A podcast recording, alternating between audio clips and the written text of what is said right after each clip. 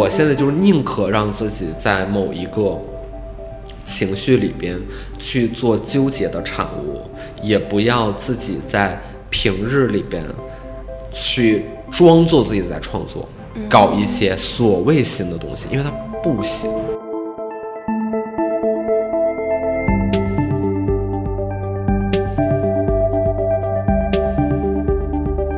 大家倾向于由经纪人来解答大家的问题，由宣传总监来改大家的稿子。我又想做这个群体里面不一样的，就是我想比你们感受到更多和陌生的未知情况和真实的公众去接触、去袒露、去撕裂。你在那个夹缝里面能看到一些什么新的东西？嗯。而我不管别人是怎么想的，我自己想要这个。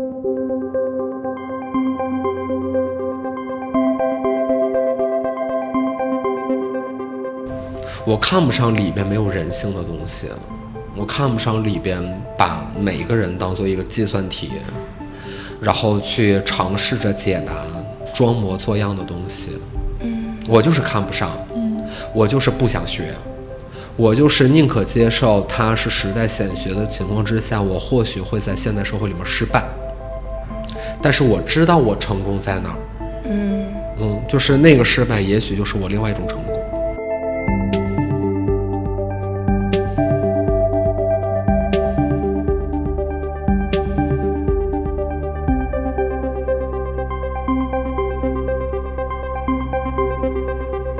听众朋友，大家好，欢迎收听新一期的随机波动，我是傅视野，我是张志奇。对，那今天就是盼望已久，对 就是应该是一个从五月份我们就在网上约好的嘉宾，然后双方的 对双方的粉丝都非常期盼，然后我们到了六月还是七月转过又又转了一轮这个微博，我觉得就是这位嘉宾的粉丝已经觉得我们在蹭他热度，然后迟迟不来。对，然后今天我们终于兑现了，就是非常荣幸请到了姜思达。特特别高兴，特别激动。这个是是约了很长时间了，然后中间大家就各种被冲垮了，合作关系被冲垮，但现在就在重建。嗯，跟我的心态一样，所以就。还还不错，还不错。对，其实我也特别好奇，因为四大当时是发了一条微博，他就说我也应该去上个什么播客。我记得那条微，就是你说的时候，你是有一个特定的播客吗？还是你只是想来播客聊天？只是想来播客聊天，但是因为我认识的播客或者我听说过的也没有那么的多，嗯，所以这基本就是一件事儿，就是我心中肯定有一些想法和选择，嗯，然后就在想说，随老师们什么时候能够。对，就是邀一下，瞬间就邀了，然后我就瞬间转了那个微博，特别快，特别快。是的，是的。那其实我们今天呢，也是想聊一个。困扰我们很久的话题，就在我们节目经常聊的，就是可能和创作者和表达者危机相关的一个话题。因为其实我们和思达都是内容的创作者嘛，然后平常看思达的微博，也觉得他经常会流露出来就自己工作中的一些困惑或者情绪啊什么的。就是呃，自从我们做了这个内容之后，也觉得挺能感同身受的。是。对，所以今天就想探讨一下这个问题。我觉得首先我们可以先从思达刚刚不是从那个 First 影展回来嘛，然后做了九支。小短片其实是非常有风格的，然后也很有自己的这个企图和表达的一系列的片子。呃，其实跟 First 那边联系，呃，在之前的筹备有大概一个多月的时间，然后就是想说一起做点什么吧。嗯，就可能说让就是放到网络上，大家能看到，以你的视角怎么怎么样的。然后我们就呃出了一系列的策划，就各种各样的。其实有一些很基本的这种常规操作，就比如说我采访个两三个人儿，咱叭叭一剪，然后也行。嗯，但这里面就事关我从去年到今年呈现的一个变化。然后 First 这个事儿就是嗯表现了这个变化。的第一个事儿就是我对节目渐渐丧失了兴趣，或者说，我对于咱们比较啊字面意义上的采访这件事儿没有那么的有有有感。那要做什么呢？就可能会往虚构类型的影像方向的东西去转，因为这里面有两个原因。第一个原因就是我的团队绝大多数是这个构成。就大家都是什么电影学院，或者在国外也是读电影，呃，对，所以从原来的节目里面多多少少能看到这个影子吧。那他们是这样的人，然后他们也很想做这样的事儿。然后另外一个就是我自己，我自己就很早之前就想说，哎呀，我想做电影，我明明想做的是电影，那我干嘛了呢？我又没做，我在 我在干这个，我在干那个，我在插花，然后然后就会觉得说，哎呀。你明明想干这个事儿，你是不是只是自己骗自己玩呢？然后你也并没有真实的在付出行动。你采访了电影人，不代表你是嘛，对吧？所以就觉得说今年反正也赚不来什么钱了，做节目呢，估计你八九不离十也会失败，那就莫不如放飞自我了。所以其实 First 的电影展，嗯，青年影展，我们。参加进来就是以一个虚构的形式，一个影像的形式去进来的。然后至于每天一分钟这个，就拍脑门儿的策划，就是把原来东西都扔了。我就有一天就是说，我们在那边不是随处可见各种各样的事儿吗？人或事儿，把它拍下来剪。然后用你剪辑的方式再讲一个新的故事，然后这个原型就出来了。但后来一想，大家心里也没谱，就也不太能那样，所以就有策划，然后就有大概我这第一集要干嘛，第二集要干嘛。然后在这个之前呢，还有一个所谓 teaser，然后那个 teaser 也是蛮多人看到了，觉得还哎有点意思啊，有点感觉。然后就趁着那个感觉，在西宁趴了我们有十多天的时间，就根本就没有看电影的时间，全都是在拍这个短片。然后我自己也算是很长时间第一次进一线，嗯，进一线就是一线去导，然后一线去剪，然后定每一个故事是什么样的，嗯，就挺完整的一个体验。我记得我之前看过你一个采访，里面就说你当时呃在成立那个自己的工作室之前，你曾经一度想要出国去学电影，是不是？对，所以就是你是一直想做这个事情，多多少少有点逃避吧。嗯，当时去学。要去学习，其实学什么对我来说是第二第二重要的东西。第一重要就是去，嗯，那会儿就状态也不是特别好。但是后来就是你被很多东西牵着嘛，那你说我去了，大伙儿怎么办嘛？嗯虽然其实那我后来发现是我想多了，就我去也就去了，大伙儿该咋办咋办，就是。都能找到非常如意的工作，就是其实完全不需要我担心，就是自己包袱有点重，把自己想太重要了。但奈何那会儿就是这么想的，所以也就没去了。然后这个回答有一点，嗯，那个也算有点找借口吧。你要真实的回答说为什么是电影？我自己觉得，就我不是一个特别专业的观众，我自己的阅片量也没有很高，然后更谈不上就是能跟电影人就是夸夸其谈讲很多特别有有有含量的东西，我也做不到。但我作为一个观众呢，我就有一个体验是，真的没啥好电影，就是没有那么好，嗯就是大家做的都不太好，啊，然后你会觉得有有一些还不错，有这个我觉得哦挺有感觉的。但是它数量又那么的有限，反正这件事儿跟其他我在做的事儿都比较类似，就比如做花，我会觉得这个这个市面上不缺花艺品牌，挺多花的，大家都买花，但是那些花长都一样，就来来回回还是那些，要不就小清新了，要不就宫廷风了，就没什么别的，就没什么别的，所以因为没有，然后你不满，我觉得你的第一动力还是因为不满吧，嗯，哦。然后就开始天降降大任了，就觉得说好像是我是天选之子，我该干这件事儿。我不知道别人是不是这样的，那我我我反正就是大言不惭的，就心里会这么想啊。当然了，就比如说我就是几年之后真的拍出来第一个，然后头发全都掉了，然后它很有可能是非常差的一个片子，就是垃圾，就有可能。那 到时候再说吧，就。所以你是有想法说你要继续做这个事情吗？就真的有一个，比如说要拍个长片这种哦，对呀，是啊，是在呃照那个方向去做准备。嗯。嗯，我记得你就是在那个 First 影展就是闭幕那天，你就发了一个微博，就说有很多人质疑你，就说姜思达跟电影有什么关系？嗯，那你觉得你跟电影有什么关系？是没啥关系，就是真的。我除了作为一个观众而言，以及呃不巧又因为自己的工作关系认识了中国电影界或影影视还算是相对较多的人，嗯，也就是这个程度而已。嗯，那他这么问我，我也没什么好回答的。那其实最基本的一个原因就是 First 人邀请我去了嘛，那人邀请我走红毯了嘛，那对嘛？就是邀请我了，你就别问为什么邀请，了怎么不邀请你呢？那我的关系肯定是比你大一点，大一点点，对不对？但是确实了，有说到我的这个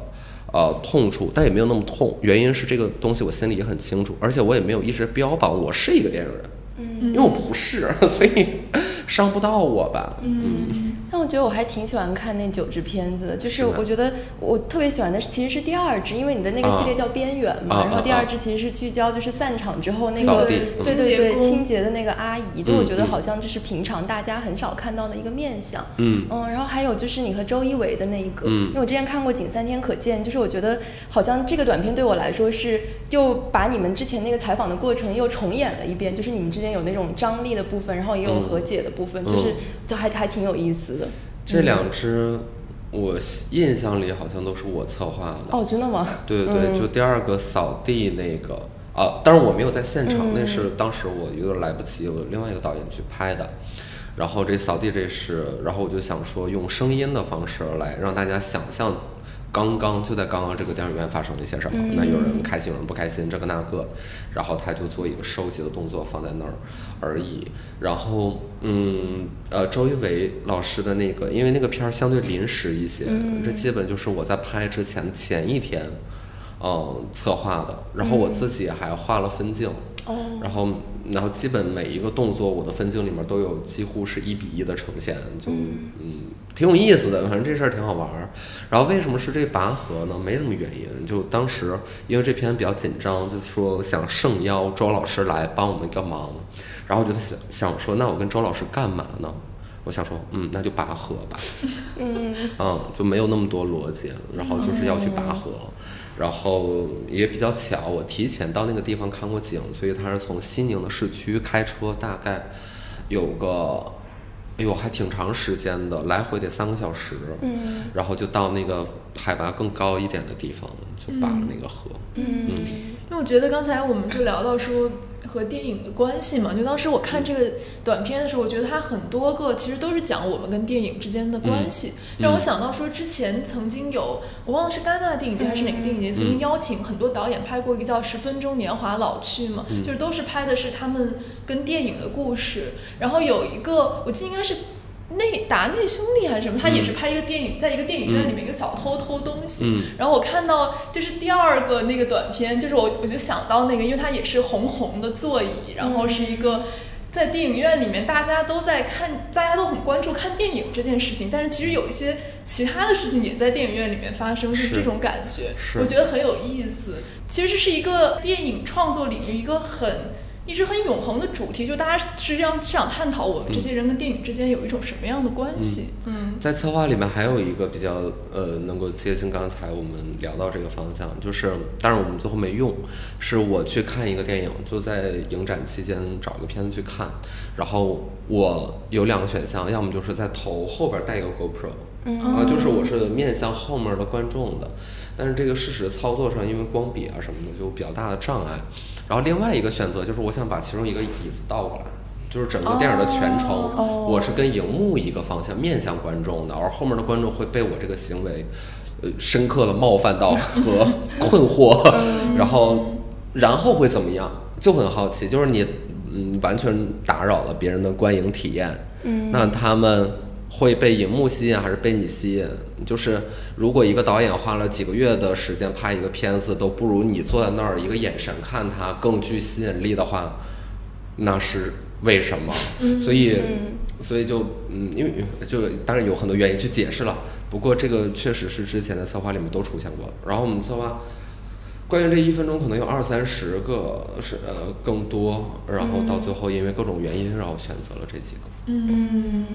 对，然后我看思达，其实，在 First 闭幕那一天，你是上了热搜的，就是你是，但是你是因为你的那个红毯的造型嘛，然后你后来也发了一条微博，就是你会觉得说你在 First 这么多天，然后做了这九九支片子，最后的关注度反而没有你上热搜，就你的造型这个事情关注度高，这个会困扰你吗？完全不会，完全不会困扰我，然后我就觉得就是个好事儿，嗯，因为。你这个片子是不可能热搜的，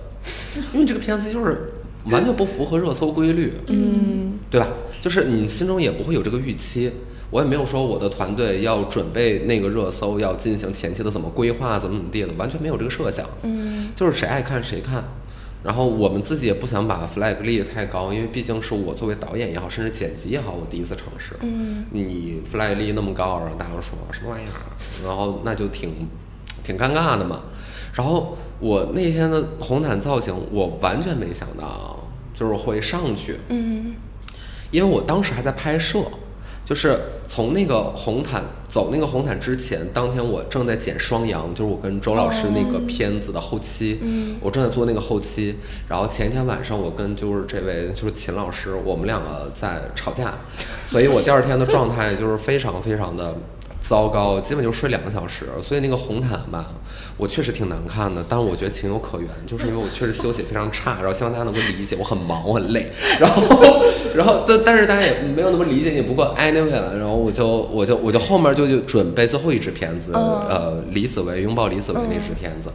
然后我们就在现场看景啊、走位啊等等这个过程的时候。那个热搜上去了，嗯，然后我们团队几乎无一人发现，大家根本就不知道，他完全不知道，因为他在找李子维，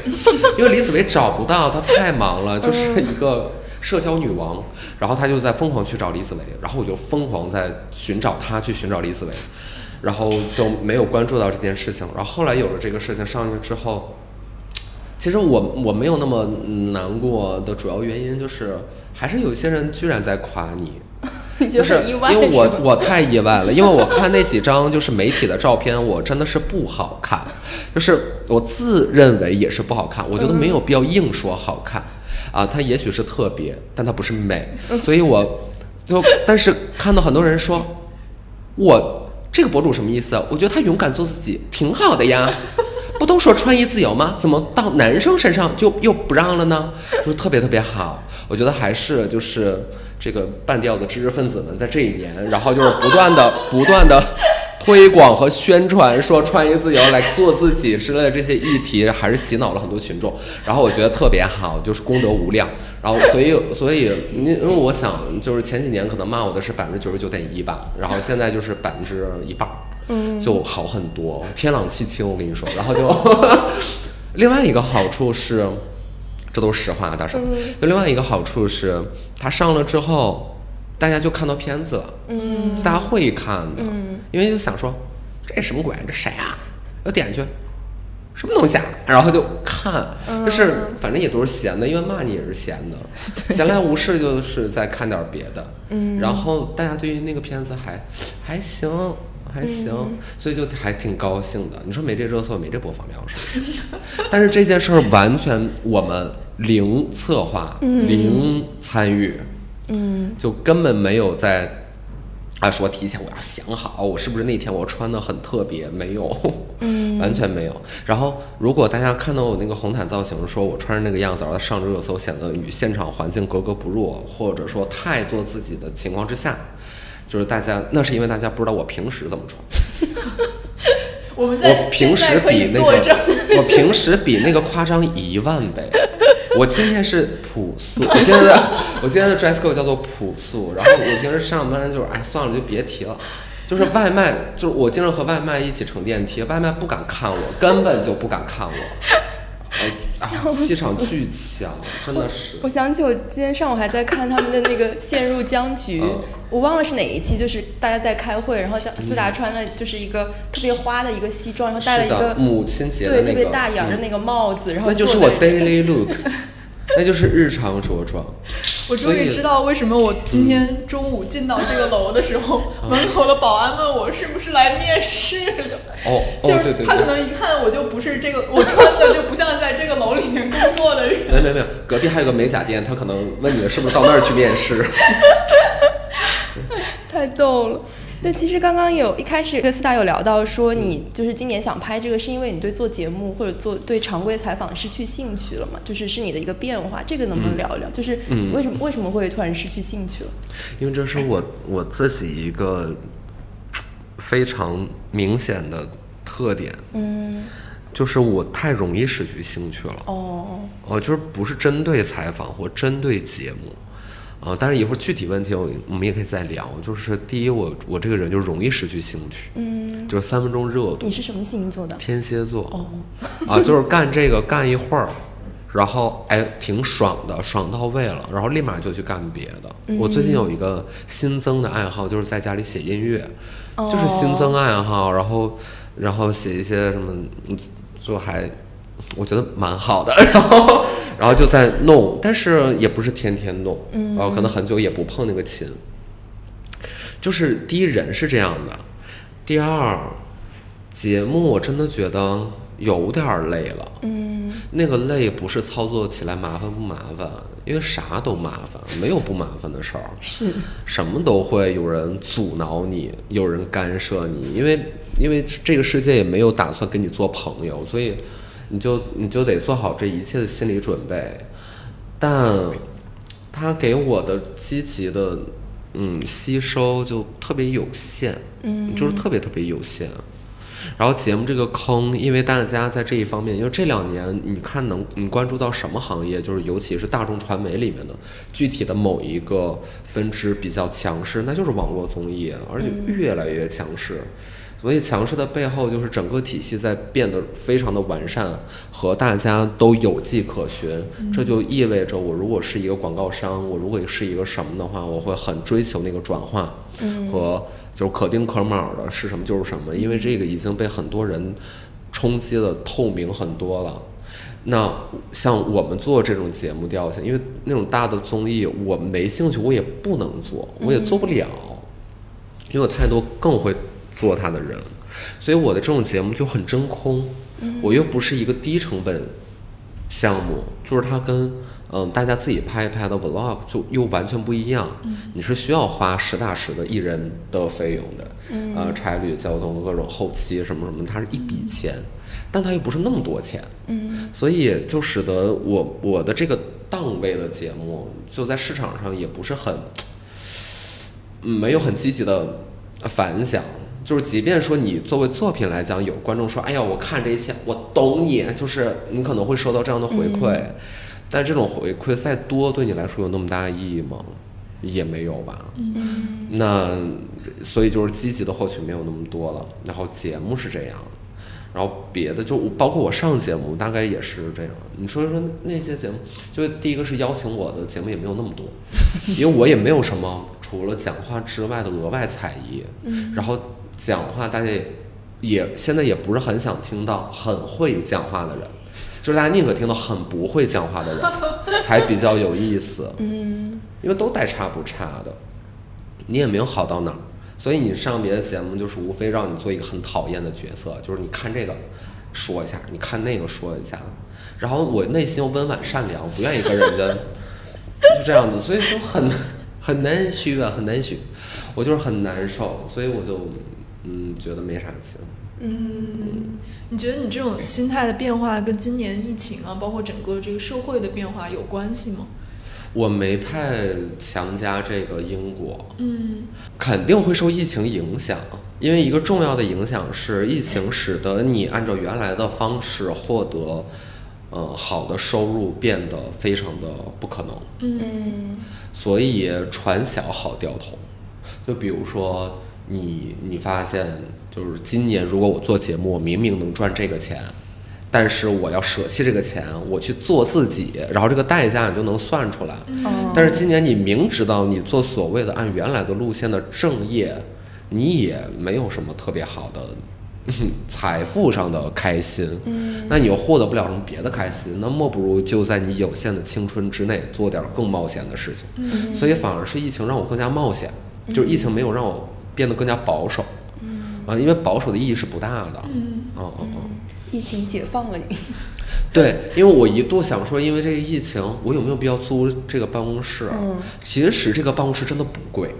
就是而且它这个地理位置啊什么的和符合我们的办公性质也比较吻合，它也真的不贵，但我都宁可想说，是不是我们就可以不在不在这儿了，能省再继续省。嗯那现在来看也不好说，你不知道了，你可能还是需要一个帮条件。但是当时真的想过这个问题。嗯嗯，那你觉得就是你自己这种心境上面的变化，或者说你对你想做什么的这种方向上面的变化，会影响你的同事吗？就你团队的人，团队的人在里面怎么调整？会，我特别恐惧，这是我心头大患，就是因为我们的工作是高度。绑定在一起的，就是有有他没我，有我不是 不是不是这个离开他我就就不哎，就是谁也离不开谁，然后就是高度绑定。然后今年二零二零年，我们其实有非常大量的人事变动。原来这个公司就是我们做节目，整个团队加实习生可能有二十人左右，嗯，现在就是一半。哦，然后大家就去逐梦自己的圈儿了，就有人就去平台啊，去什么的，大家都有光明美好的明天，就真的都有了。然后我就是泪流满面把他们送走，但是我觉得，呃，两不相欠也特别好，因为我要做的是这个方向，做的是影视，甚至有点不好意思，但我有点想做艺术，嗯，要做的是这个方向，但是并不是所有人志都在此的嘛。那你要尊重人家志不在此啊，所以他们有更符合自己的这个职业路径，那就去了，那就 let it go。所以我从今年过年回来，再到现在这个节骨眼儿上，就是经历了比较大的呃人员的动荡期，然后它成为了困扰我很长时间的一个 issue。但是到现在，我们剩下的这些人，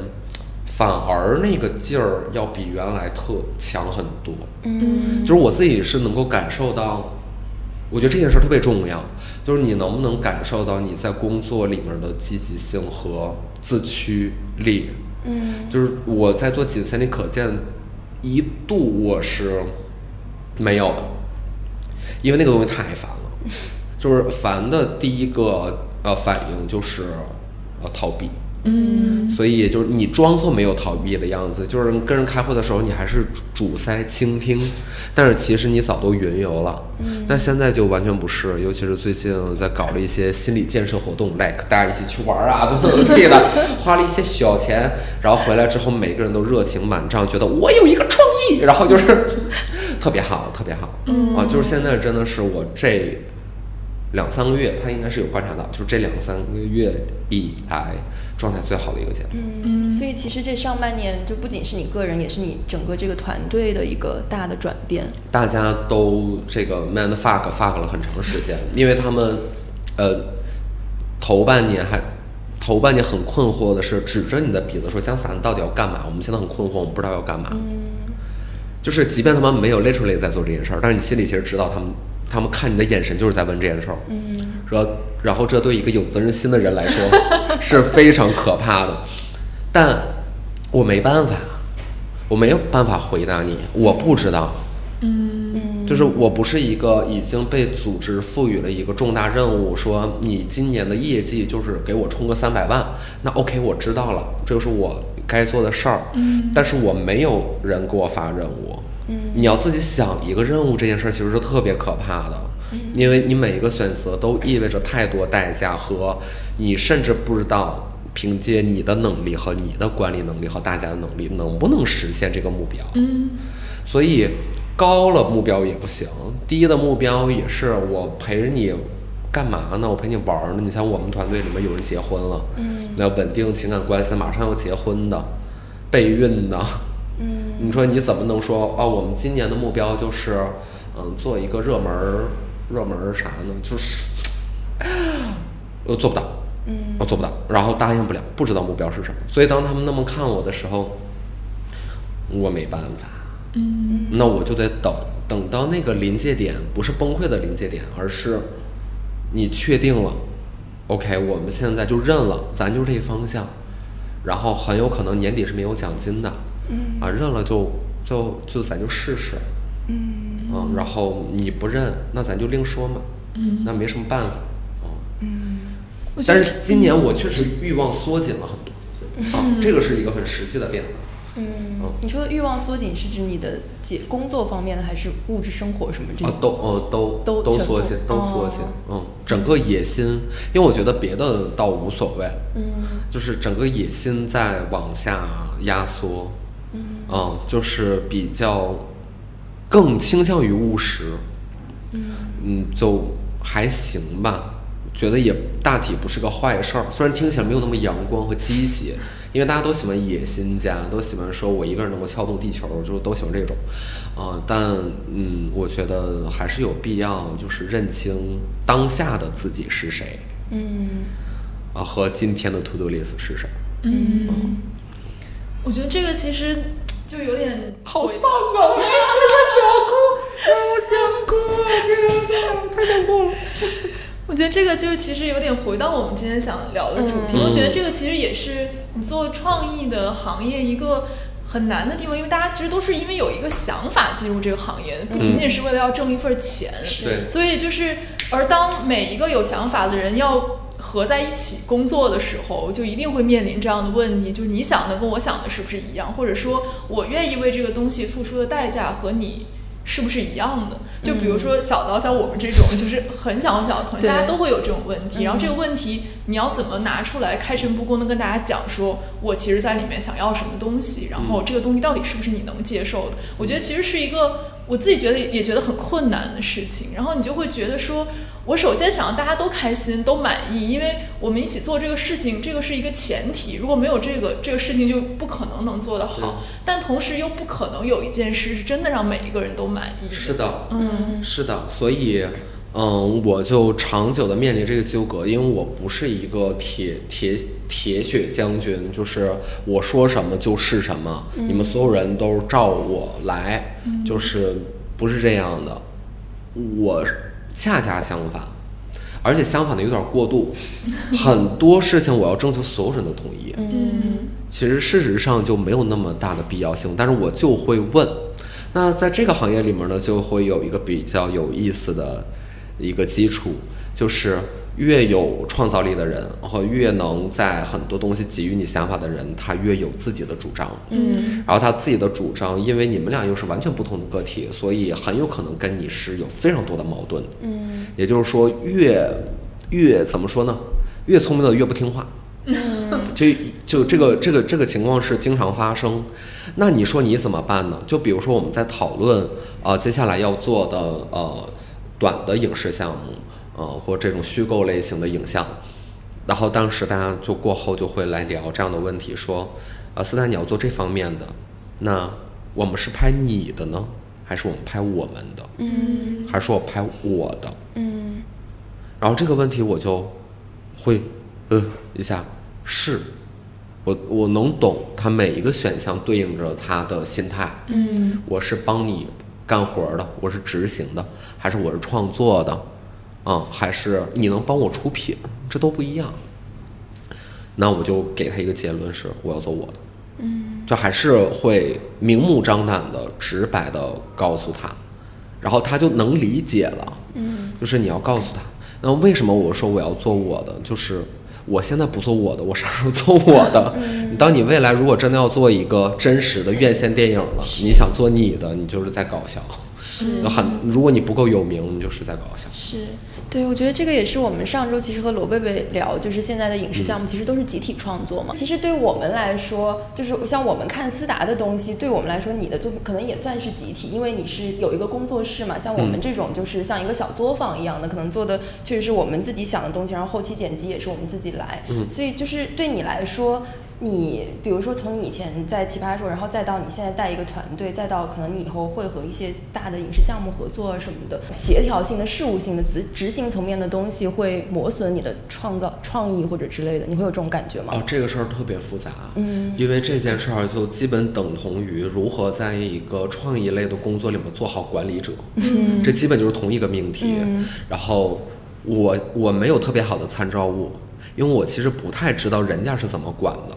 那就我所知的那些大的真实的干出那个那个管就是高压，就是没有你自己。你是在一个创意行业里面工作，但你真的就只是执行。嗯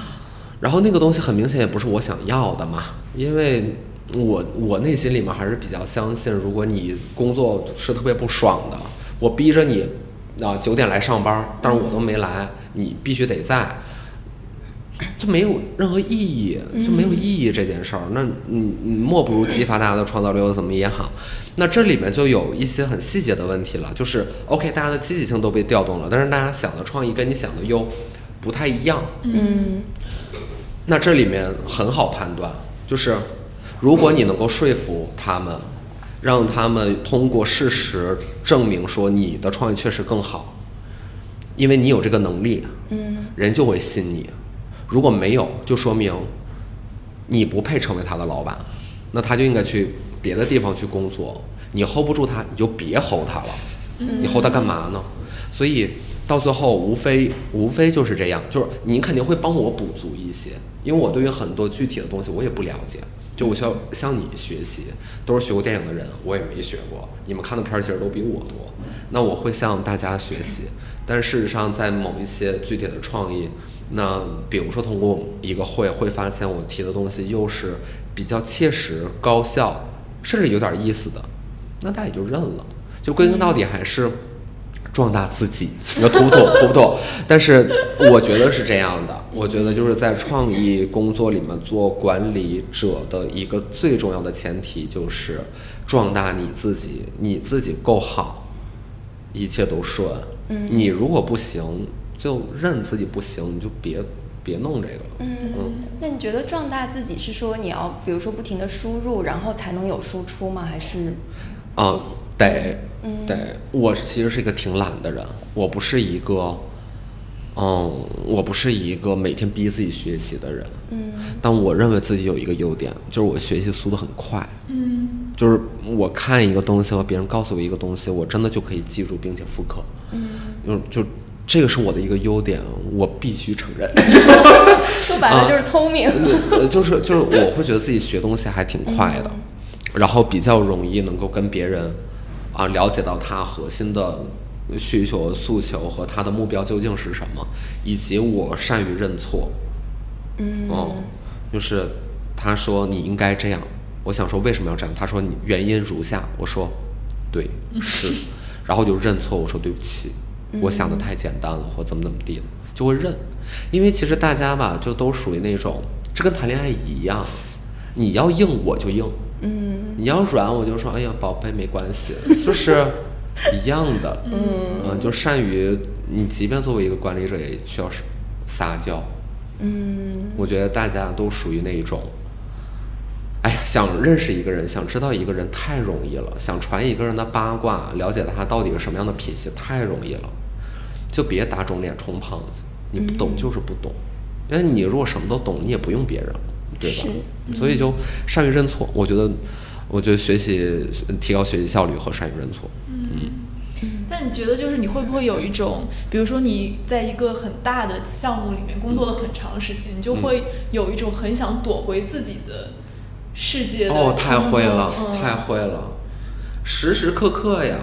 然后躲到自己的世界里面，发现自己好穷，然后就会觉得说，哎呦，干嘛不拿大项目来历练一下自己呢？我为什么不再多学点东西呢？就是人永远是欲求不满，这才是我们进步的动力，你说是不是？对吧？因为其实你追求自己的内内心体验，就是说，一切都是我建立的，这个世界就是我的世界，我来创造它，我来毁灭它，它一定会给你带来快感。嗯。然后你又知道它的代价是什么，但是它对于我们来说就是一个必要的，你你有有必要花时间给这一部分，所以你就会在做长期大项目没有这一部分的时候觉得特别饥渴，就是我没有我没有自己内心的平衡了，我去找一下内心的平衡，所以你就到哪儿找平衡了。就比如举个例子，就是啊，嗯大家都想说，我到一个小山村里闲云野鹤住它一个月的时间，然后我要在那儿创作出非常优美的文学，但其实你什么都不会创作，你就会到那儿 就是去待着，你就还是会在微博上看一些热门视频，然后看一些搞笑排行榜，然后然后装作自己好像就写了一个今天天气晴我，然后 OK 又去玩手机了，就是来来回回都是这个样子。嗯，我觉得我也是。嗯嗯但你会有那种，比如说，呃，你躲回自己的世界，其实是你觉得你自己还是有东西想要表达，但这个嗯东西可能是你在大项目里面表达不了的。但是如果嗯你自己，比如说你只有一支笔，你就可以表达的东是西。是嗯，嗯，你创作的类别不一样，嗯你预期给谁看？就当你自己在自己在给自己创作的时候，其实你是很少想谁会看的。嗯嗯。但你要在大项目里面，你就不得不想谁在看，嗯。就有一个原点的差异。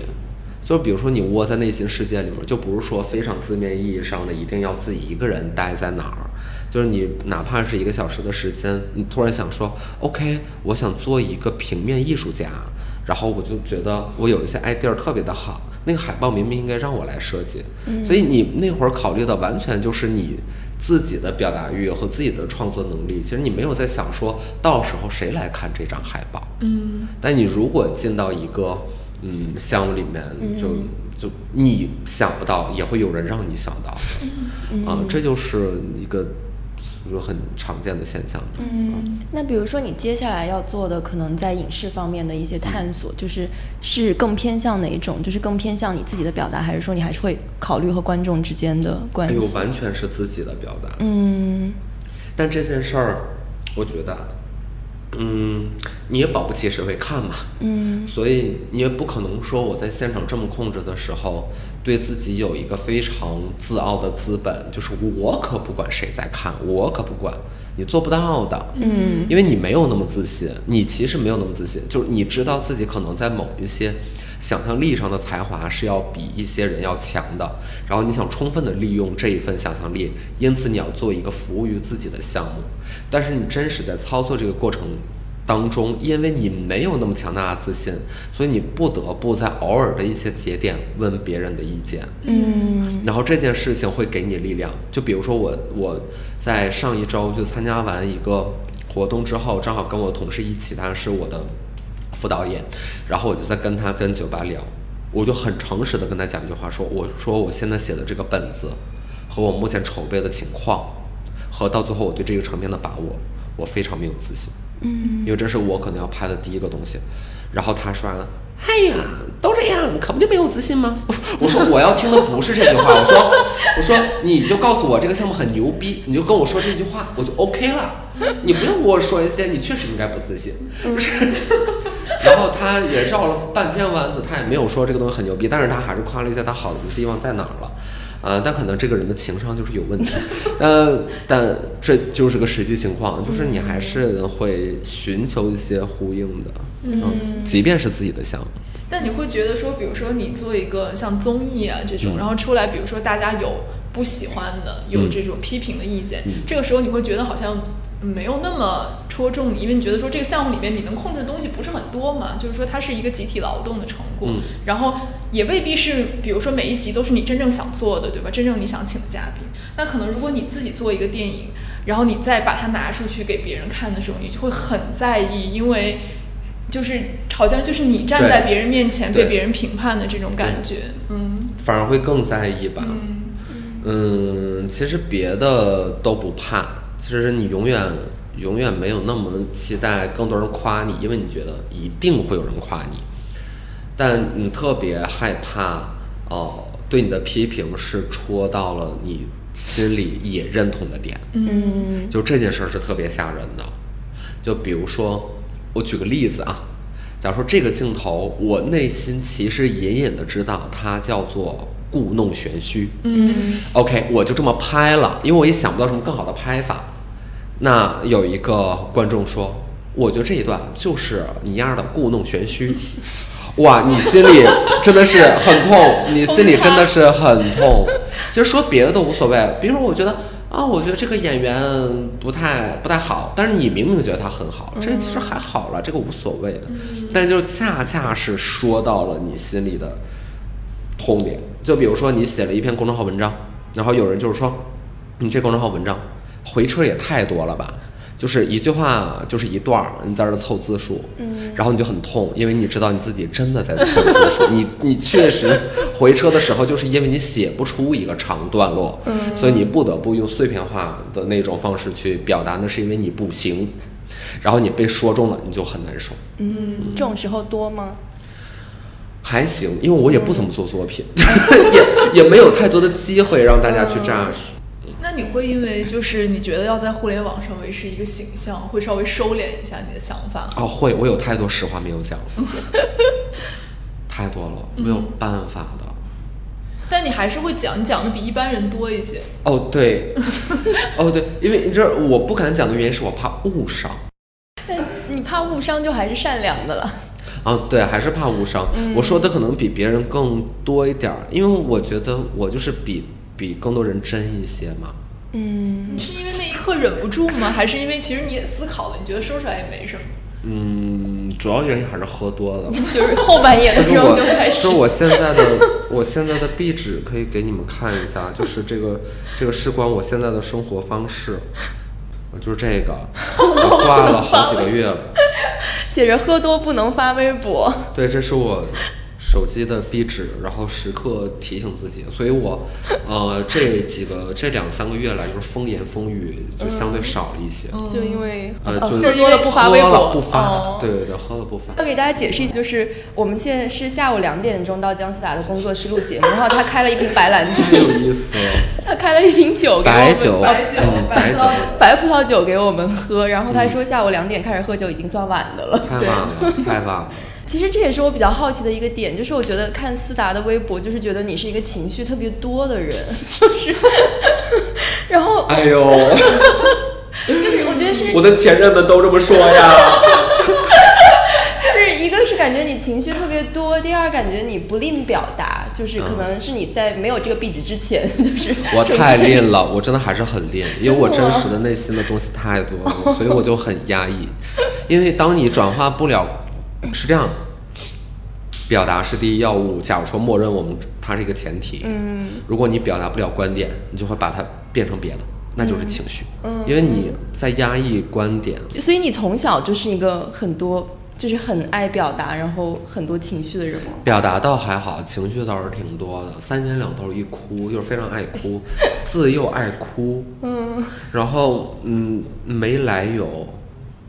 然后我就小的时候会呃呃经常性的因为一个问题哭，就那会儿家里刚买一台电脑，嗯。啊虽然跟电脑也没有什么关系，但是比如我写完作业，我对着那台电脑的屏幕，因为你知道原来那种大的显示器，嗯，它那个屏幕就是黑黑的，然后你你这按的时候就是能像镜子一样照到自己的脸，然后还是个变形的丑脸，然后你面向这个屏幕的时候，我就开始在想说，这个世界上。有很多的小姑娘没有爸爸和妈妈，然后我就开始哭。有比我更共情的人吗？有吗？你是认识这样一个人吗？我不认识，我就是可以想象这个人群，然后觉得非常惨，好惨。然后我就开始对着屏幕开始流泪，流泪。我姥爷就进来说：“怎么回事？哭好吧。”然后就他就把门关上。就是小的时候，这种状况非常常见，嗯，我经常哭，经常哭，然后想象一个人群哭。那张老师，你现在就是，比如说你身边的人是已经完全习惯了你这种状态，还是说他们每次你哭的时候，他们还是会很安慰你，很害怕，或者说不知道发生了什么？他们都不理我，就是完全不理我，我我很没有尊严的，我经常在群里发一个笑话。没有回复，然后我在办公室哭了，无人安慰，无人哦。然后，因为我就会觉得自己，因为我毕竟是一个有一面就是我的身份是 attention h o l d 所以我哭了没人发现，你怎么能忍呢？所以我就含着一点泪走到了大家的工位前，我说，我刚才真的很痛苦。我昨天我就在跟他说同样的话，我说我刚才真的进入了一种状态，我就真的很痛苦，然后他就继续回别人的微信，完全不理我。我觉得我从这次聊天里面吸取到的教训就是我不能哭这么多，就狼来了的故事，就是就是对你哭的就是有点超这个超超发了，就是不太行。还是得控制一下。嗯，就我上周哭到凌晨三点，复试也就说我已经崩溃，也就一安慰我到凌晨三点。然后你为什么哭？就是因为我们节目上的一些，就工作上的一些。对，然后他就说，我谈恋爱都没有这么认真。嗯，就很累，就是他他就是要把自己的情绪耗尽。然后他三点跟我说，好了，我们可以睡了，就是我可以睡了，我的情绪耗尽了。我说我也被你耗尽了，就是。哇，你这个随机波动这么快乐，你为什么会不开心？你哭点是啥呀？我就我我我很多时候像你，我也是从小有点间歇性的就会大哭一场，然后躺在床上哭一天，不吃不喝，然后我觉得哇哦，我就是从小就是这样的人。然后其实你第二天想这个事情，根本就不值得哭到三太小了，太小了。我我当时就一脸懵，我想说这有什么好哭的，能哭这么久？对，然后就是那个时候你完全控制不住。嗯，但是我很好奇，你们就是你们会因为自己这样的情绪困扰吗？就比如说你控制不住自己情绪这件事情，还是我不会困扰，嗯我的前任们会困扰，我不会困扰，因为他们就是他们没有这样的张力，能够呃能够把握我的情绪，这是他们能力的问题，因为我不需要改正这件事儿。嗯然后与此同时，我觉得我们的情绪波动也好，或呃我们无法控制也好，这里面我们其实有点得了便宜卖乖，你知道吗？嗯这个是什么呢？是我们作为做内容的人，我们的情绪是被别人感受的。嗯，就是我可以哭给他看，我可以哭给同事看，我可以哭了直播，嗯这一帮人都在跟着你感受，他在遭你情绪的罪。嗯，你哭也是，你虽然没有把它录成节目，但是你可以在节目里面把它聊出来，就是说哦，我前几天我大哭了一场，然后你的听众会去听，你的听众没有情绪吗？就是，这就是我说得了便宜卖乖，就是我们听众里面可能会有事业单位工作的，可能会有相对传统一点的行业工作的，他的工作环境和我们真的不一样，就是他真的不能那样。他不想哭吗？他太想了，那他在哪儿哭？然后他哭了，他有播客吗？他没播客，然后谁听？他的朋友听，然后对他来说，maybe that's enough。我们很幸福的，就是我们还是能够把自己身上的一切当做素材，去去投机取巧的变成某一些内容的一个一个形式也好，一个载体也好，就艺术家超级自私，表达者非常自私，因为他们只在乎自己，而他们又足够幸运，使得一个优秀的艺术家只在乎自己的同时，又能养活自己。嗯。这个太幸运了，这个特别特别的幸运，所以我不会因为我的情绪多，就认为我是一个好特别的人，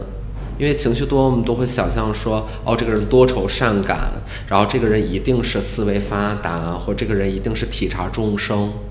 不止你太多了，只是你这样有人能看见，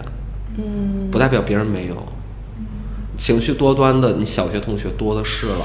我们一定不是这个全小学最情绪多端的人，而他们在哪儿呢？嗯，他们更痛苦。你快来发表一下感想。对，但是我会觉得说，最近几年我就会觉得说，我会有点失控的感觉。嗯就我自己也觉得我不想哭到凌晨三点，但是我就是没有办法。嗯然后那个时候我也会觉得有点无力，说哎为什么呀？就是就我都三十岁了，为什么就是哭这点事儿我就就就我觉得四大是很乐观，比如说我们俩之前聊，就因为知起哭那次，我们也是把那个录成了一期节目，就不是哭播，但是就是后来后来聊这个事情，反响确实也不错，就是觉得大家能共情到。但是我们的感觉就是说，啊，我们要就是消耗，真的消耗自己的情绪来创作这个内容，感觉会有一点疲惫。我觉得这个其实两面的，我觉得四大讲的很对，对就是这确实是一种特权，就是说你的情绪是有人。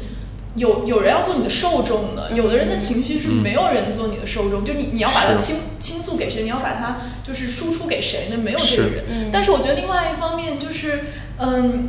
因为有时候你会觉得说你的情绪也是跟你做的事情是有关系的。如果我不做这个工作，嗯我可能就没有那么多情绪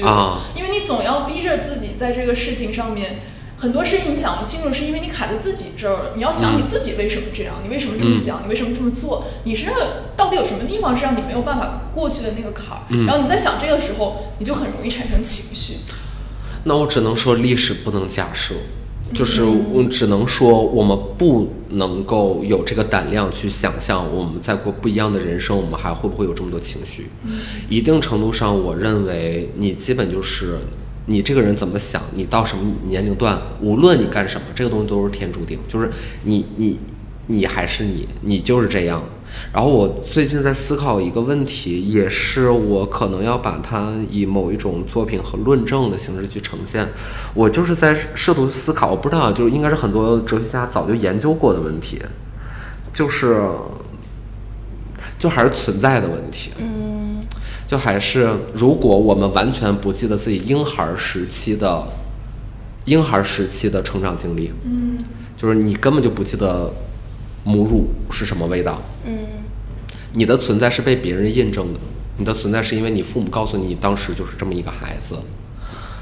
但是你什么时候开始自认为存在？我我我就比较，我我我在我我近期在思考这个议题了，我就是没太说明没太说明白这个议题究竟是什么，但是我最近在思考这件事儿，但归根到底，就还是会觉得我们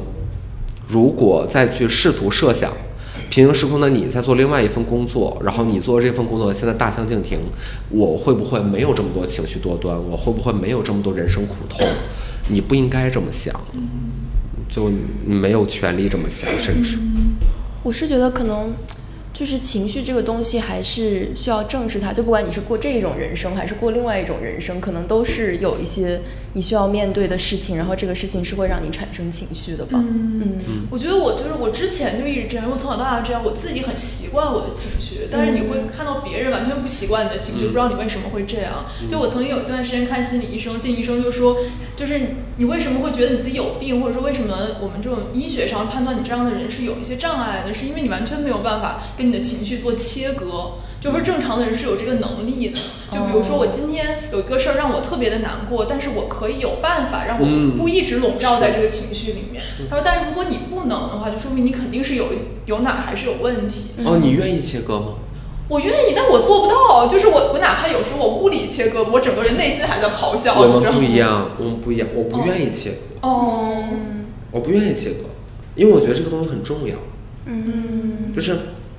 比如说我跟谁谈恋爱，谈恋爱失败，举个例子，哦，痛哭流涕是吧？所以大家都这样，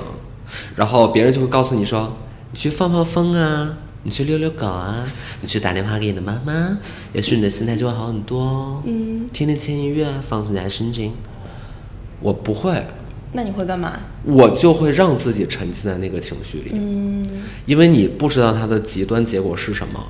而整个中间的体验你都会记得非常的深刻，嗯对你的创作很重要。就但你在那一刻，我觉得这个是一个很 tricky 的事情，就是我也不会去，是因为嗯我没有那个动动，我就自己没有办法去嗯创造那个动力去做这件事情。嗯我会把它理解为是我不能。嗯但是可能啊有一些人会把它理解为说我我不我不想、啊我不愿意。我觉得这个是一个很模糊的地带。嗯是，就跟运动一样，运动我不能，我不能。你说我是真不能吗？我也不知道，但是我就是不想，我不能，我就没运动，又是没有运动的一天呢，就是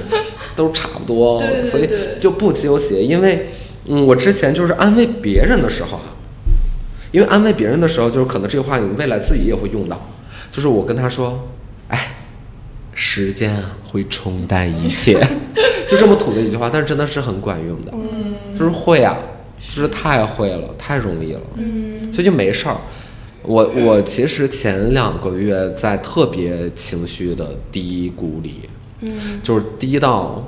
低到不可能跟别人见面聊任何新的事情，但是现在也好了，所以就会好。吧。嗯，但是你觉得，比如说，当你和别人合作，或者你有一个团队的时候，嗯你会觉得这样的情，就比如说你的情绪化，就如果你有这些情绪的时候，嗯你会觉得有一点道德负担或者什么的吗？就是比如说你有你会牵扯到你的团队，所以我会通知他们，怎么通知啊？我会通知，哎，这个不能吧？我会通知他们呀，我会说我最近情绪不好，嗯所以回复大家呃信息会相对较慢，希望大家能够谅解。哦，所以大家就谅解。这个叫做你把你自己的情感绑架别人，把 他们绑架，因为他们不好意思说些什么了，因为你明明已经告诉我了，你回的慢，那一定是因为你很难过吧，所以他们就会被绑架，然后就是被我牢牢的绑架，也不是说我不负责任了，因为他们就会想说，哎，情绪不好，谁没有呢？我想我也能够理解吧，所以就不会说我一些什么。没有。我真的讲了很多情这个职场 PUA，我真的，对吧？被批的死死的。但是你这个这个频率是很高的吗？比如说你跟大家说我最近回的比较慢这种，还是说偶尔出现？可能一年两次最多了。哦，那还好还啦以。我以为你每个月三次之类的。啊，那不会，那怎么干活？那怎么创造出优秀的文艺作品呀？Please，那是做不出来的。嗯，然后，然后，然后，呃，你你在那个情绪状态里面，当下会让你做出很多及时的反应。比如说，对我来说，我就可以一连在一天既写字儿，又画画，又写歌，就是因为情绪不好。哦，所以，你可能有的人方式真的就是去那儿玩儿，啊嗯你就是，但可能我就是这个样，就抓着这个东西，死死的抓着这个东西不放，嗯，然后你特别知道此时此刻我当下的心理体验是用某一个形容词能够去形容的，然后你的创作的东西就会自然而然的向那个方向去流淌，它甚至要比你平日硬憋的一些、硬熬的一些自认为创作要好的很多，嗯，因为你过后会非常服这件事儿，就即便别人不不 care，就说哦画，对，就是他不知道，但是你自己心里特别知道，那你说你做了半天。我现在就是宁可让自己在某一个情绪里边去做纠结的产物，也不要自己在平日里边去装作自己在创作，搞一些所谓新的东西，因为它不行，嗯，它就是你就是你自己不服的，嗯，嗯，那比如说你现在就比如说想做电影，然后你自己比如写剧本或者什么，就是你是按照一个很自律的，比如每天我都要写，还是说你还是像你说的，你有这个情绪上来你就写？我是突发型的，哦，就是突发型的，就是今天实在是得写了吧，然后，然后就是应应该就是蛋蛋过后的一个月，就是在会在那一天就说，我操蛋蛋已经上个月三十一号，这个月已经又三十一号了，我该写了，就在那一天写很多，嗯，然后写的真的就是非常好，然后当然是自认为很好了，因为不好的你就会删掉嘛。那你就是 OK 就搞出来这个东西，然后接下来评它说我好棒，然后就是平躺两个月就说我很棒，那中间你会干一些别的。然后我不是那种自律型的作家，然后很多人跟我讲说，优秀的作家都自律，说每一天他们至少写一万字，他们宁可写三万字，删掉两万字，他们还会写一万字，他们就是能做到。然后我说哇，那真的很棒。于是就是买了一本这位作家的书，很烂啊，就是不好呀，就是不太行。我觉得你宁可不用这么努力，你好好想一下你要用什么句子。就是我觉得每个人的方式方法不一样吧，这谁管得了谁呢？我还要报税呢，我还要面试呢，我还要，哎，我还要给员工发工资的，每一笔钱自己亲自打过去，是不是？我也得想这些事儿，是吧？我当然想了，就说两个月闭关，怎么地的闭关，就反正现在大家都是逃避，就是觉得说好像闭关了就能怎么样。嗯，我当然也这么想过，但是你确实有很多现实在牵着你的事情，你没有办法嘛。你是会被那种 deadline 逼出生产力，还是说你真的要等一天？你是想写的？等一天想写的。deadline 本身对我来说不作数，因为 deadline 都是我定的。哎呦，这也是我们这种穷创业的幸福。穷创业的幸福就是 deadline 都你自己定、啊，所以就我不会说我今天一定要干嘛。然后有的时候，有的时候你就会发现，你花了一个小时的时间在这个上面，这个东西不对。昨天我是很自驱的在做一个工作，嗯就是我们会有一个小型的独立出版物，嗯可以向大家预告一下，思达近期要做一个独立的出版物，然后它是一个小小的小 zine 是吧？小小的 zine，然后非常的有思想，然后非常的好看，非常特别。但是现在还在创作中，售价也不贵，希望大家能够持续关注，谢谢，爱今你哦年。能创作出来？今年可以，。今年可以，他已经做完百分之九十了，然后剩下的是那百分之十，是我需要在上面再做更多的，呃，修正。嗯然后昨天我做了很长时间的修正，我不满意，全都废掉了。我自己花了两个小时的时间，一直在做各种各样的东西，因为我自己也了解一点点平面，然后什么什么的，也就了解一点点，所以就凭借自己的能力再去弄，但是就是不满意就废掉了。啊，我因为我经常这样，嗯，我写了几千字，然后就废掉了，不要了，就是不好，嗯，所以就不要了。但你会有那种，比如说你一个月你可能觉得没创作出什么东西来，你会因为这个而焦虑吗？还是说你就觉得说也没关系？如果我一个月之内什么都没有创作出来，说明我一定去约会了。因为但凡我没有那么执着的去约会，我一个月怎么着也会有一点让自己满意的东西。哦，哦，如果我是去约会了，很赚，很赚，不要创作了。创作和约会哪个重要？约会重要。我就是一个缺爱的人，所以就是，当我来所谓的炫耀，通过内容的方式炫耀自己的魅力，都不足以让我被呃别人被我吸引的话，而且此时此刻正好有别人和我互相吸引，我为什么不选择后者？我当然不选择前者那么迂回的方式，因为归根到底，你还是希望懂你的人，那个人懂你，所以，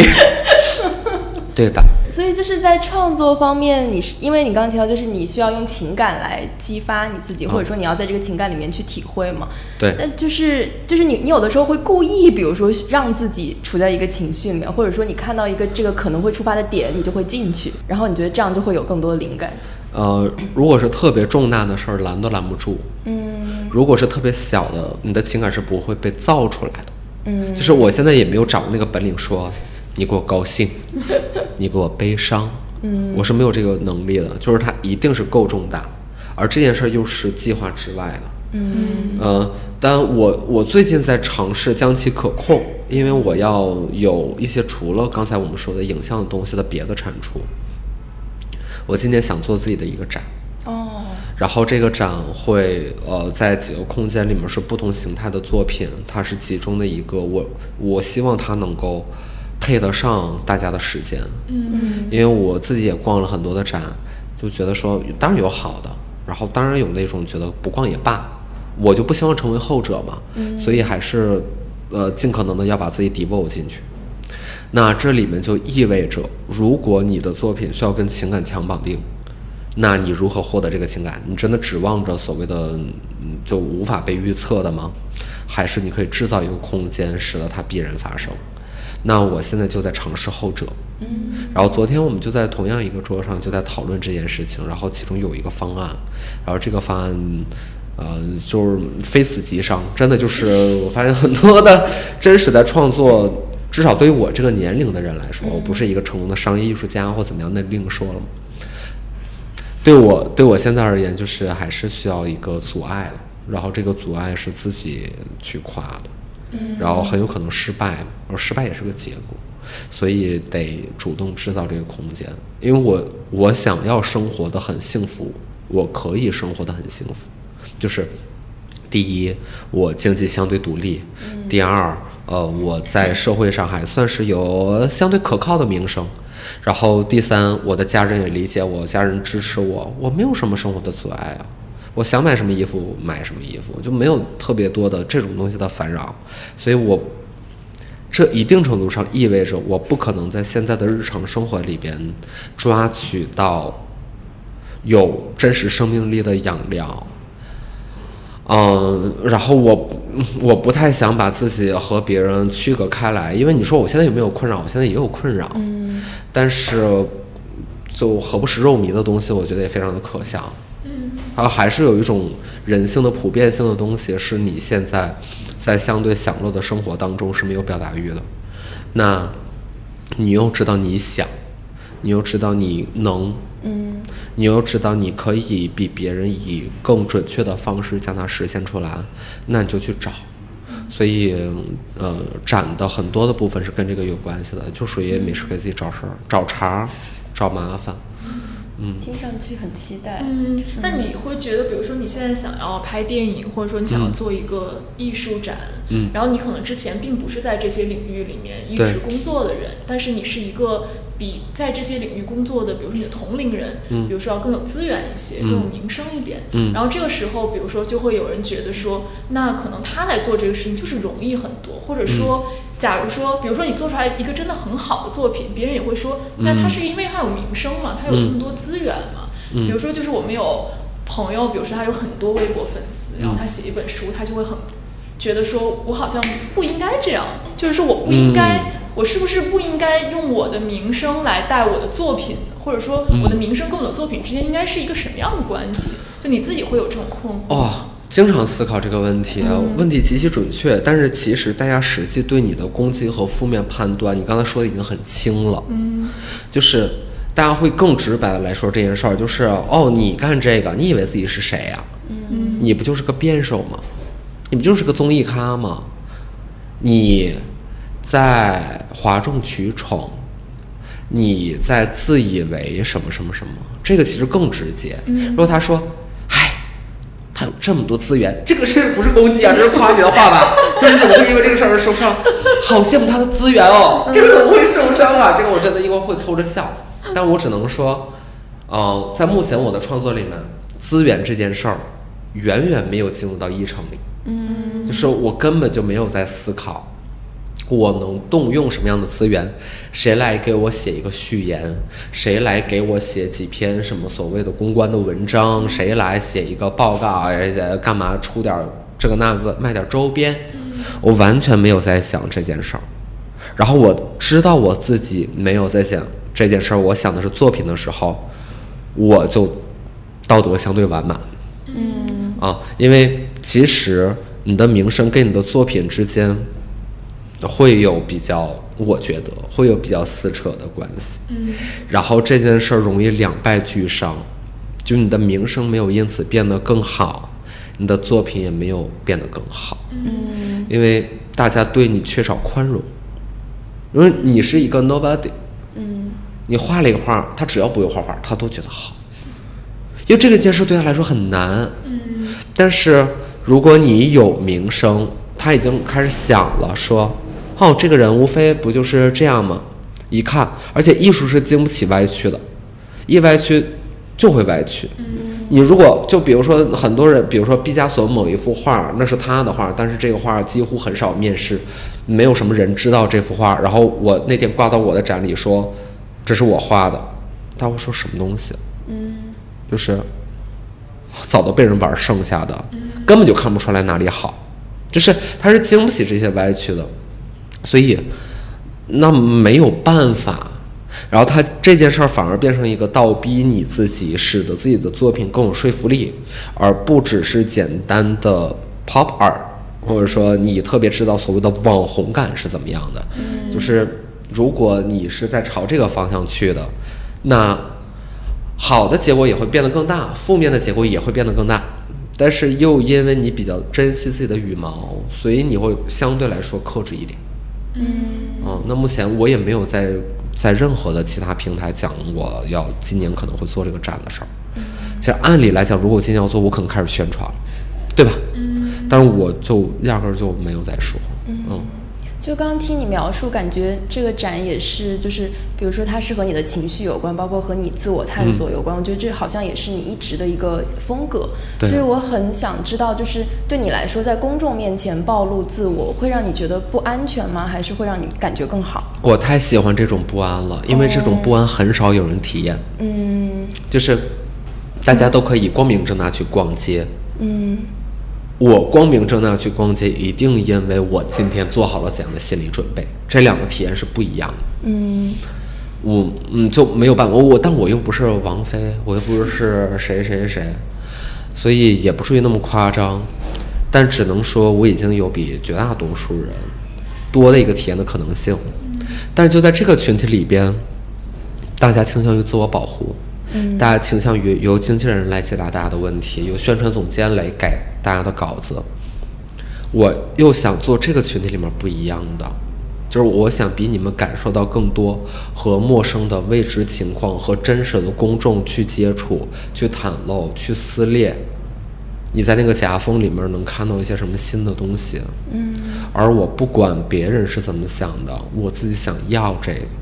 所以就莫名其妙，你这个问题和我要做的很多的作品关系很密切，嗯，就它都事关和大量未知情况去接触的结果，嗯，嗯，我到现在我也不知道答案，嗯，但是这个东西很新鲜。你的袒露肯定是百分百毫无保留的。我会，但是我的同事他们想要拉我，因为我有非常多，啊，狂野的无法上架的想想法，就是真的是完全无法。那我们只能在有限的空间之内，去尽可能的往那个方向去走吧。嗯，不是往下一个方向去走，而是往就是比较那个真实和嗯浪漫的东西去。然后顺便传递一些人和人之间要相互关爱呀这样的正能量。顺，我是说顺便顺便传递一些正能量。对对对，正能量就是当然是正能量啊。我觉得最后我们可以问一个，我觉得很有意思，因为我们去年跟思达聊天的时候是在年底，就是在疫情之前。然后当时思达就说，他觉得不只有动荡不安和拧巴纠结才能带来创作。然后他就说。嗯，你觉得你在变得越来越平静，当时，然后你觉得平静其实也是一种创作的来源。嗯，然后我觉得很有意思，我们今天就是重新想回到这个问题，因为今年所有人经历都是巨动荡不安，而且非内心都是非常不平静的一年。就是你现在还这么想吗？你的想法变了吗？没变，只是平静不了了。一盆水，然后里面动荡不安。你说我要把这盆水稳下，我去稳它。你做不到的，你太难了。你怎么样去按住那个盆儿，它里面的水还是一直在那里波动，波动，波动，波动。它小波动，它也是波动，就一直在那搞。所以你没有办法压抑你本就压抑不了的东西。嗯。那今年我就特别和大家一样，感受不到平静的情况之下，我就只能接受说，OK，我们就生活在这样的。一个年代，我们就是这些人里面经历过二零二零的人，嗯，然后我们去怎么处理它，和你以为你能够处理它，莫不如就是好好站在这儿想说，我怎么处理好我自己，和此时此刻，如果这个命题全都改了，你的答案很有可能全都改掉，嗯，那你要抓紧写一份新的答案给自己。如果就是没有办法那么抓紧，因为你现在还有点抓狂嘛，你不太确定说自己是不是理性的或者怎么样的，但你就得接受，就是你就是这么个货色，然后你只能写这样的一份答卷。就如果你考不了一百分，你就是八十四分，那 OK，那你就是八十四分。嗯，就是二零二零年的你的期末考试，你只考了这个分儿，下次再接再厉呗。那能怎么办呢？所以没有办法怎么办？哎呀，我真的是像一个向日葵。我刚想说好治愈，我也太阳光了吧！我太阳光，很多人说我说什么？说我是丧文化代表，负能量源泉。我才不是呢！我跟你们讲说。我在这样残忍的血淋淋的人生当中，还能找到安慰自己和宽慰他人的良方。不客气，You're welcome。正能量传递使者。哎呦，哎呦，真的太尴尬了。但是我不知道啊，就我们要结束了是吧？所以我其实不太知道，我我在随机波动，就是跟大家聊这四天。我我我会在意啊，就是会不会有人关心我们聊的什么和嗯，觉得我聊的对他们有没有帮助，或者说，哦，我会想这个问题嗯。我觉得不好说吧。我觉得会，我觉得我们听众都非常期待你来。对，其实我刚刚刚刚思达说你要重新写一份答卷，我就想问说，你你现在对今年这个时刻是一种什么感觉？就是说你是觉得说我们其实还是处在一个呃。不正常的状态里面，总要早晚有一天我们会回到一个正常的状态里面，还是说你已经觉得说这个状态就是这样？可能我们就是以后要不断的写新的答卷了，然后这个问题一直在发生变化。我好好想一想，嗯，我觉得我尽力了，嗯，就是我真的尽力了。嗯，我没有办法像原来一样满足那么多人他们已经完成过的期待。嗯，我就是没有办法再复制。嗯，我尽力了。如果只能挑选一个你一定要满足的对象，请你务必自私起来，你务必清楚，或者说能够说服自己，我现在不用满足别人，我满足自己，我喂饱自己已经很不容易了。嗯，我现在但凡有一点时间，我要让自己高兴。自私是一个本领，有些人先天自私，嗯，那就是那样吧。因为从小到大，我们都会觉得它是一个负面词汇，嗯就是我们不想成为一个自私的人，我们想成为一个大度的人、大方的人。我觉得现阶段有一个嗯环境上的东西能把你的自私合理化，就是这是一个非常非常好的机会。然后我觉得自私的体验在我们的都市生活里面是极其稀缺的，嗯，因为我们都太经常被更多的东西牵绊着，然后这个牵绊事关我们自己的荣辱精神，事关我们自己的职业感，亦或是道德感。我觉得现在可以自私一点，然后我没有办法全然为我的话负责，因为我自私嘛，所以我也不是很想负责。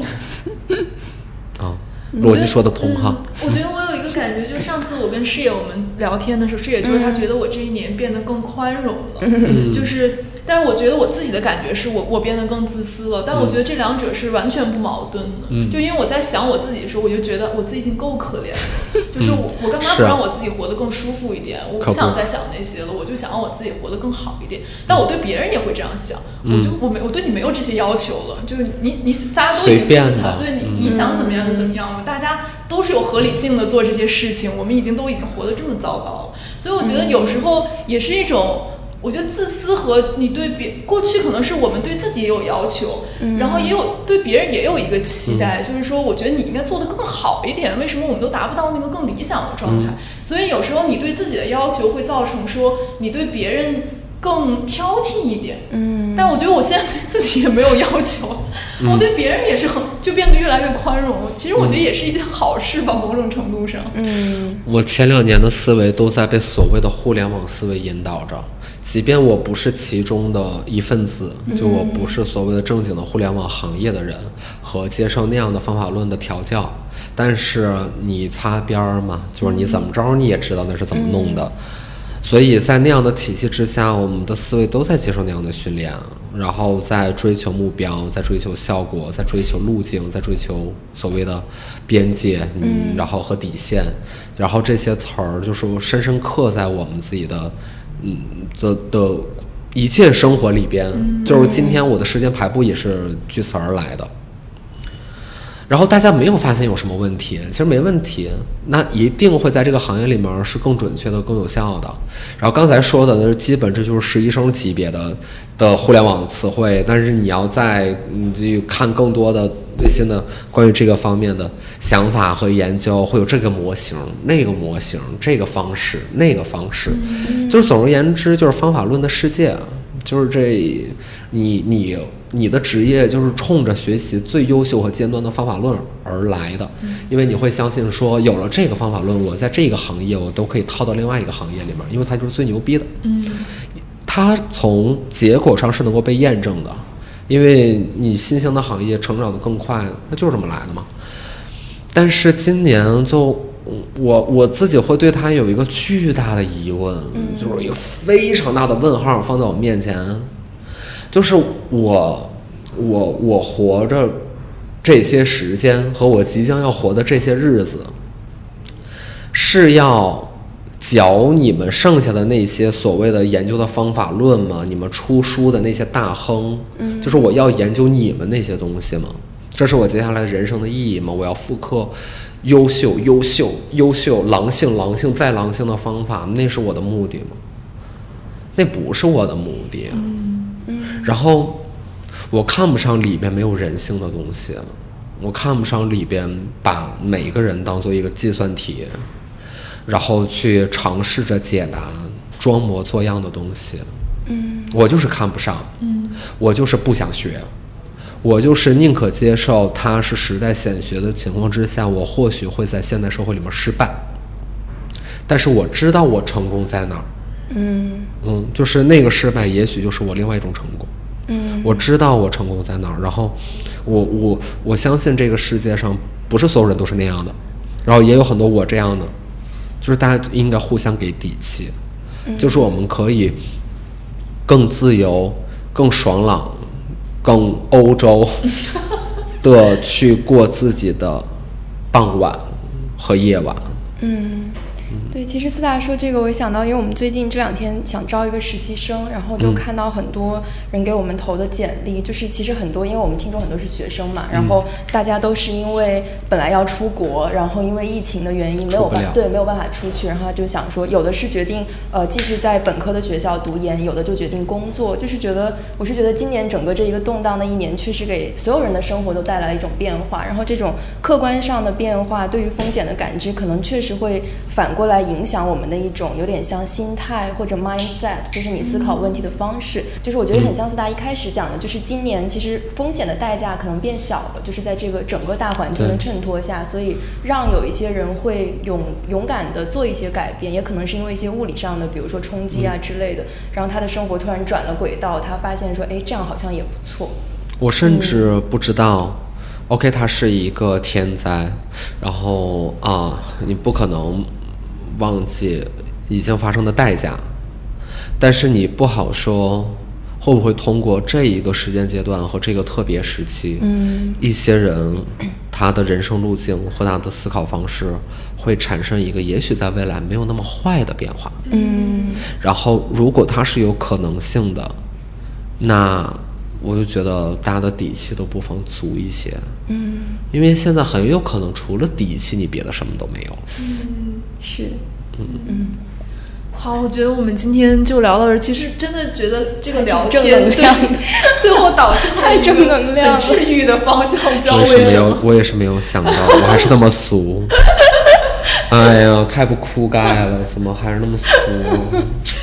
但真的是这样想的。嗯，希望我们的听众喜欢这期节目，然后都有被治愈到。对，其实也希望说，今年大家如果觉得过得很不好不好，其实也可以从另外一个角度想一想，因为我觉得它其实作用就是打破你之前所有的惯性思维，你觉得什么是好的，什么是不好的这个标准，其实到现在很多都已经无效了变的。然后你按照这个标准判断你过得怎么样，其实也没有太大的对这个合理性。所以希望大家都能开心的过剩下这几个月吧。是的，然后也期待一下四大接下来的一些活动，然后别包括期待，别期待，放低大家的期待，放低，放低。你要看一个垃圾影片和看一个垃圾展，就是你要做好这个准备。但是垃圾展也有可看之处，你想是不是？看垃圾嘛，就挺好的。对，还是很很想去看的。然后希望四大接下来的这些工作都一切顺利。好，谢谢，谢谢，谢谢随波，谢谢随波的朋友们，谢谢大家，人生，开始了喊麦。人生。好的，那我们今天这期节目就到这里啦，谢谢大家收听，我们下期再见，拜拜拜拜。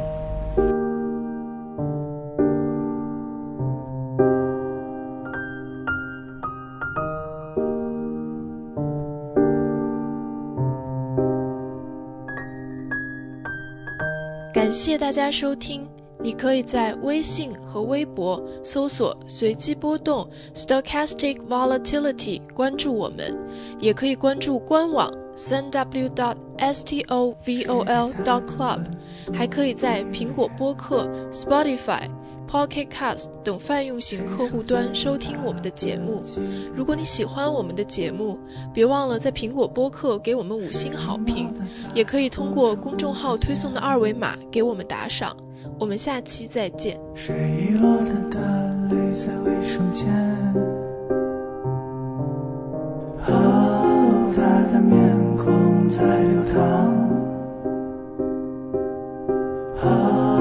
哦，他凝视着那双眼。